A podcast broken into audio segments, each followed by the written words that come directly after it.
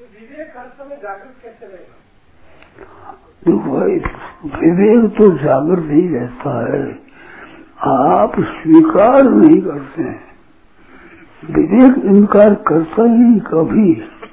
विवेक खुद कभी लुप्त होता ही नहीं। आप स्वीकार करो तो हो जाएगा। आप स्वीकार नहीं करो। विवेक विवेक तो जागृति रहता है। विवेक, वो है जो चीज़ तो है जो जाती है। ज्ञान किसको कहते हैं जो है, जो का तुम जान लेना उसका नाम ज्ञान है विवेक किसका नाम है? जो है, जो का तुम जान लेना विवेक है। है जो तो चीज़ रहती है।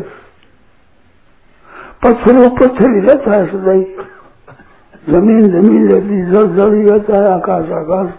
वायु वायु रहता है, वो तो उसे रहता है। जागृत आप मान जागृत जाएगी, जागृत हो जाएगी।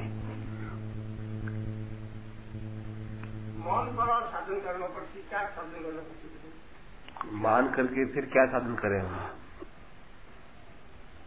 आप स्वीकार कर लेना, फिर साधन करना नहीं पड़ता। मानना कहते हैं अब मानना आप जो मैंने कहा है ना, वो सीखने का नाम मानना नहीं है। स्वीकार करने का नाम मानना है। मानने पर करना नहीं रहता करने का जब तक प्रश्न उठता है तब तक मानना नहीं है। आपका ब्याह होता है और एक किसी घर की लड़की है उसको अपनी स्त्री स्वीकार कर देते हो फिर क्या करना पड़ता है? कुछ नहीं करना पड़ता। कुछ नहीं करना पड़ता। ऐसे बर्बाद के विचारों पर करना बाकी नहीं रहता। और करना जब तक बाकी रहता है, तब तक विवेक हुआ नहीं है। करना देता ही नहीं।